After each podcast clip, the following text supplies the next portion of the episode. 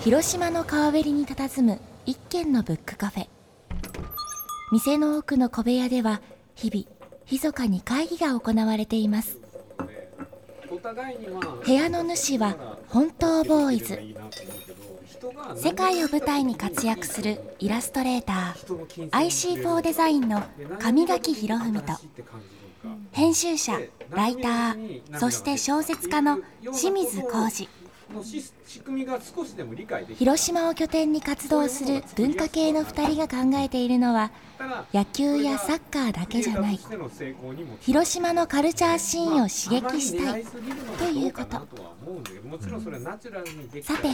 今日の2人はどんな話をしているのでしょう？本当ボーイズの文化系クリエイター会議。神さんもでもそのね。そのメンターっていう結構人生で初めてのお仕事というかポジションじゃないですか、うん、やってみてやっぱその得るものって結構いやすごいありますよ、はい、うん、すごいやっぱりね人に教えるってことは自分が理解しなきゃいけないのでその自分の中の棚卸しみたいなところもあるんですよ、うん、そうなんですよね、言語化しなきゃいけないしそうそうそう。で忘れとることもいっぱいあるし、そういう意味じゃまああの僕の勉強にもなってますけどまあ僕の話はいいんですよ。いやいやいや えでも神さんじゃあその愛子さんアーティストこうね福田愛子を見て愛子さんのそのストロングポイントであったり魅力みたいなとこって神さんから要はちょっと癖はあるんですよ。その癖が結局彼女の持ってる味なんですよ。でそれがいいって思う人もおるし悪いって思う人もいる。でその癖をどのぐらい出していくか、っていうのがここからの課題なんだろうなとは思う。本当そうですね、うん、でも私あの結構今まで隠してたんですよ。あのクールクールぶってたんですね。あのイラストレーターとして、うん、そのまあまあ、どこかクールなものを描かないといけないとかスタイリッシュなものがあのやっぱりクライアントさんが好んでたりとかっていうのもあって。まあ何ですかね。あの装ってた部分があるんですけどかっこつけてたというか。でもそのヒロさんがなんだろう私のそのちょっと癖の部分とかあとあのウィークポイントだと思ってたところをそれは逆にいいところだからあのなくさないでそこをチャームにした方がいいってその認めてもらえたことが結構私の中で突破口にはなっていてなんだろうあこのままでいいんだなみたいな。うんうん。その取り繕わなくなた感じはありますね、ヒロさんと出会ってから。うん。謙遜しても背伸びしても最終的には分かるじゃないですか。本人そのものっていう。のは、そしたらもうクリエイターなんかそのものでぶつかっていくのが多分一番楽なんだろうな、とは思ってでもそもそもなんでイラストレーターのこの道に入ることになった、まあ執着ですね、執着。執着と憧れ。もともとその例えば映画好きでやっぱこうね、そのグラフィックデザイン。そうですね、はい。まあ私本当に結構コンプレックスだらけの学生時代っていうか本当に子供の頃から自分の容姿とか全然自信が持てなくて。ででまあそのファッションっていうあの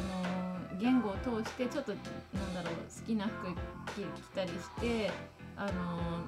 気分が上がったりちょっと自信が持ってて外出て出ていけたりとか人と仲良くなれたりとかっていうところから割とそのファッションに目覚めていって中学ぐらいから。で、えっと、高校生の頃に割と上原系っていうのが流行っていて、まあ、ストリートファッションが流行っててでそこでグラフィティ T シャツとか、まあ、ストリートアートが流行ってたんですよね当時。カルチャーとして。でそこね、あってでまあ私も割となんだろう文通が流行ってたんですよ学校で。文通手紙手紙を、はい、全然デジタルじゃない、はい、アナログなね。はい。でまあ割と私の周りは結構先輩と文通交換とかするのが流行ってたので、その先輩の名前とか自分の名前をあのタギングってあるじゃないですか、はいはいはい、なんかシャシャシャみたいな、うんうんうん、ちょっとデザイン文字みたいなレタリングアート。ニューヨークのスプレーでスプレーで書いてあるやつ、グラフィティみたいな感じです、グラフィティとかを。文通でその名前をタギングみたいなスプレーを使ったような書き方ね、はい。はい、っていうのが、まあ、私のイラストレーターになるまあああの原型ではあったんですけど大学受験全滅しちゃってあれあれみたいな。はいででそれでまああの1年浪人するかどうしようかってなってたんですけどでもまあえー、ってなった時にあのいつのあの手紙が届いてでそこにあの手紙開いたら、まあ、留学機構からのお手紙だったんですけどあのその表紙の女性がグラフィックデザイン学科に通うキラキラした女性があのアメリカのあのクラスの中にあのなんか黒板なんだろうホワイトボードの目の前とかでプレゼンしてるような写真があってへすごく本当にキラキラしてたんですよ。かっこいい感じですねすごいかっこよくてあ私これになりたいって 思ったんですよ。その一通の手紙で人生変わったんですよはい。なのでもうその時って大学受験も全滅しちゃって本当に高校3年生の3月みたいな時期だったんですよ。で4月からみんな大学生になるぞみたいなタイミングで私本当に路頭に迷ってたんですよね。どうしようって先もわかんないし、はい。全部落ちちゃったし。そう。だからあのいやでも留学お金かかるしなとか言ってもじもじしてたんですけど、う あの母があの背中を押してくれて。的なと。はい。であの飛んでいきました。いやなんかあれねほらなんか世界の9人に今選ばれてる人がうん。そんなもじもじしてたり 文通で してたりとか非常になんかねちょっとそうそうそういう意味じゃほっ普とするというか。人でちょっと絵が好きでどうしようっていう人はすごく力になる言葉かな。だってそこで変な話大学通ってたら普通大学行ってちょっとこっちの美術芸術に行かなかったかもしれないですいや。本当そうですよね。多分落ち着いてましたね。うん。今イラストレーターになってどう？えー、もう夢のような生活ですね。あ毎日がクリスマスみたいな感じで。いやまああの本当に大変ですけど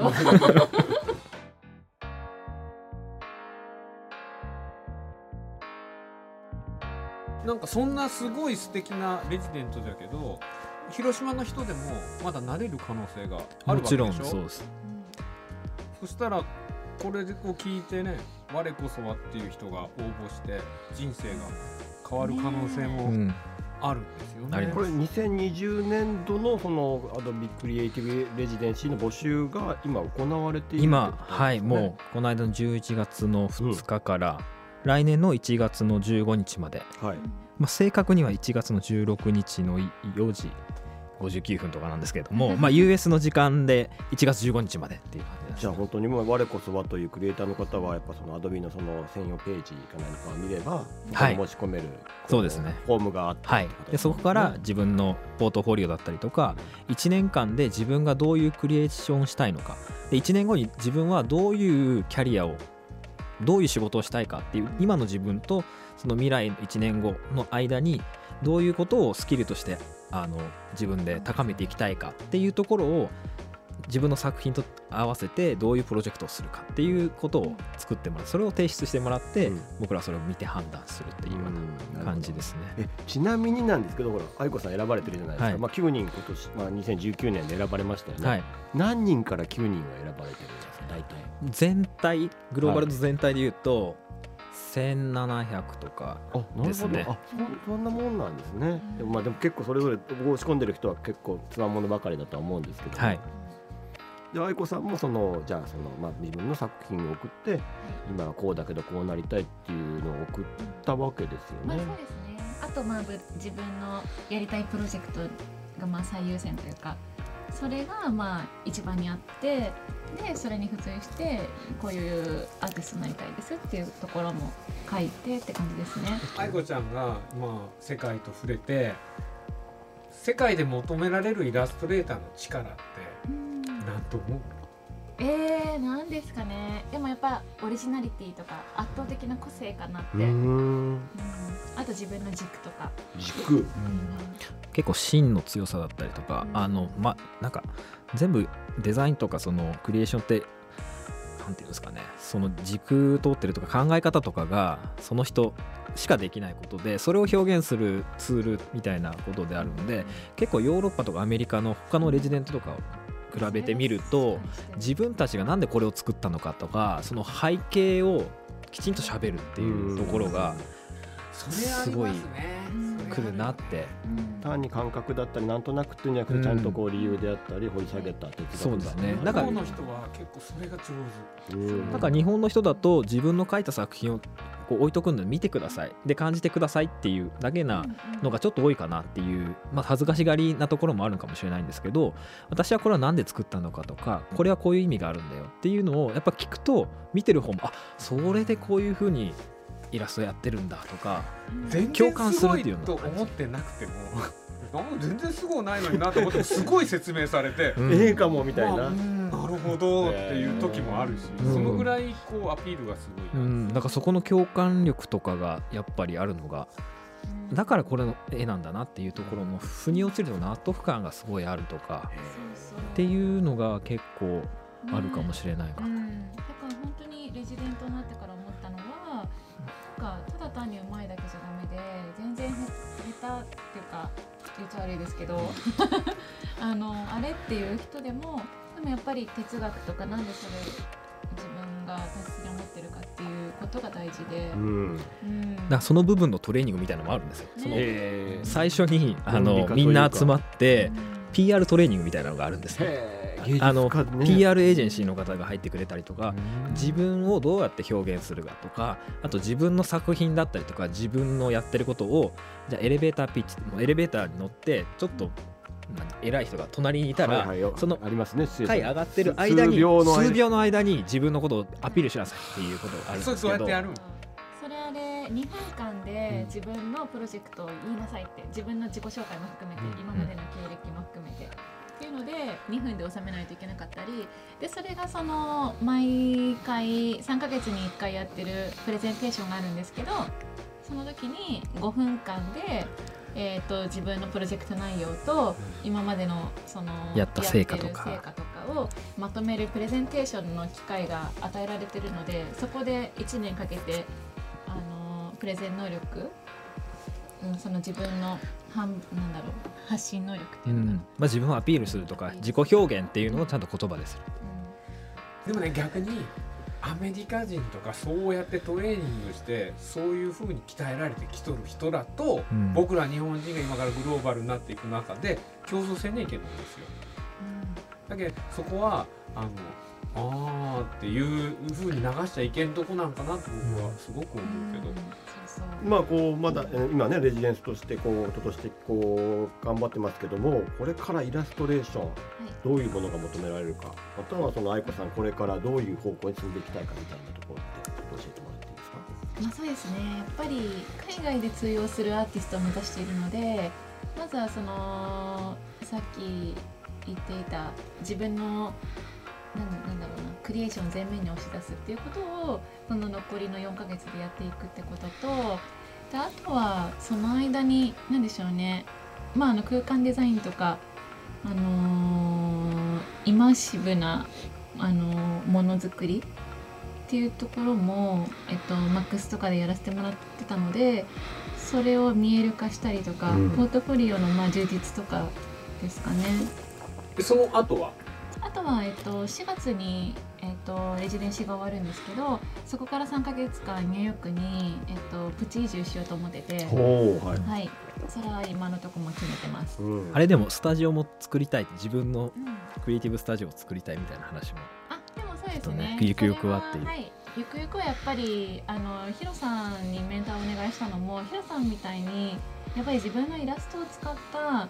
のなんだろうクリエイティブスタジオみたいなものを作りたくってっていうのが私のまあ本当に人生の夢なんですけど、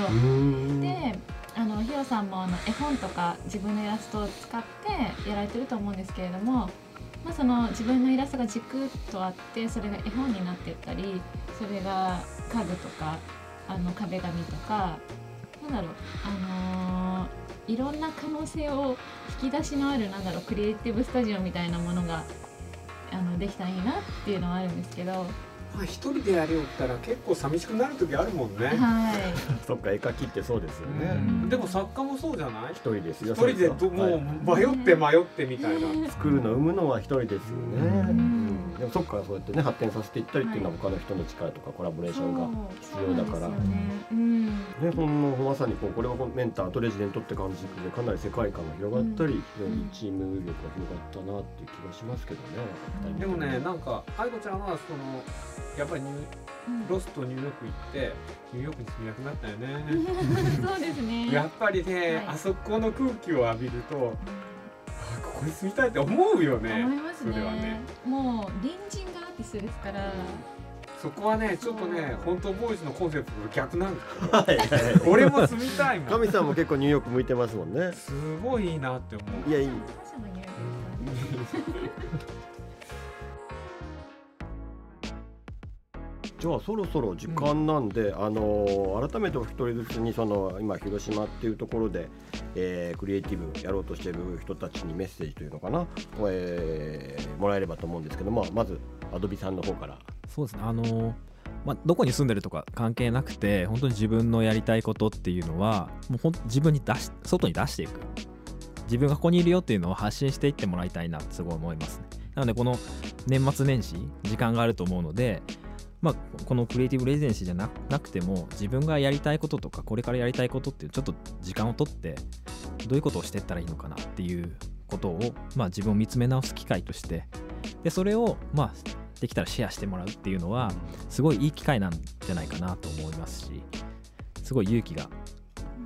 勇気ある一歩がその後の未来を作っていくと思うので、まあ、ぜひそのクリエイティブな年末を過ごしていただければなと思います。ね自分の中の可能性とかねうん。を考えて一歩踏み出すか2020年変わるかもしれないですよね、そうそうそう確かにね。じゃあ愛子さんお願いします。えー、なんか亮太さんがね素晴らしいので ちょっとなんて言おうとか言って。大丈夫大丈夫。えー、どうですかね。でも本当にまあ私もそうなんですけどまあ本当に臆することなく挑戦するっていうこととあと自分のやりたいクリエーションをなんだろう誰かの評価とか気にせずにとりあえず作っていこうって楽しんでいくわってこかとが。る。うんなんか結局いい悪いよりもうやるかやらんかの度胸の方がんうん結局この世界においても大事だったりするよね。うんうんそうですよね。あと、まああのどこに住んでいようが本当にクリエーションは、ね、できるわけなので、うん、なんかそんな拠点とか地方とか東京とかっていうのは関係なくね自分自分の国があるみたいな感じでアイデンティティを出したもん勝ちかなって思います。自分が自分の国でそれをいかにしっかり表に表現していくかっていうか、まあその強さの勝負でしょうね、うん。はいしびれるグローバルトーク聞かせていただきました。なかなか今回はちょっと分かりにくい話良かったですね。いやいやいやいやでももう来年に向けてちょっとこう気合が入るうん高い話レベルの高い話聞かせていただいたと思います、えーありがとうございます。今日の、えー会議相手は、えービジュアルアーティストイラストレーターの福田愛子さんと、えー、アドブクリエイティブレジデンシーのプログラムマネージャーの川西亮太さんでした。ありがとうございました。ありがとうございました。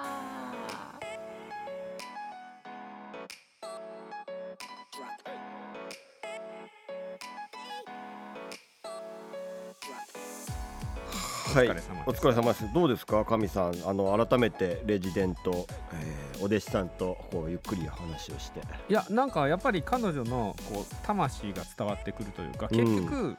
その心なんですよね。こう今までの文クリの出てもらったゲストもみんな割と共通してるのがやっぱハートの強さっていうか強さっていうよりもこうやりたいっていう気持ちの強さ。うんそこがある人がまあこうやって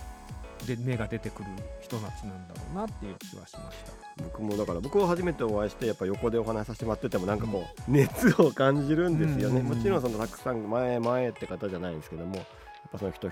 一言だったりこう秘めた熱っていうかやっぱ感じますね、うん。でそれはやっぱこっちも刺激を受けるというかああいいね。あとはアドビシステムズの亮太くんが話が上手。まあまあそれはプロですからね。いやこういうシステムが。給給料いいんですよ。そりゃそうでしょ。に聞いたんじゃないですよ。他の人から聞いたんですけど。外資系のアドビさんですからね。ただその代わり割とポンって丸投げされるっぽくて。仕事に関してはね、うん、だから日本の企業と全く企業形態が違うんで今話聞いててこれはまさにアドビで亮太君がやってる仕事をクリエイティブエージェンしあのレジデンシーにやらしてるなみたいなお互いにやりっこしてるなって感じはしましたね。だからそれが今度は僕らの実生活もそうだと思うし何かをこういろいろ教えてもらうわけじゃなくて自分で課題決めて自分で解決するっていうのが、うん、結構本来あるこうスタイルなんかなと思って。まあそうですね。考えて学んでトライして失敗したらもう一回な考えてっていうことですね、うん、それを自分で回せるかどうか。それでいいんじゃなっていう感じがした、うん、本当ボーイズの文化系クリエイター会議この番組は広島 FM で毎週金曜日の午前10時30分から放送しています。ラジオの電波はもちろんラジコでも聞くことができますのでよろしくお願いします。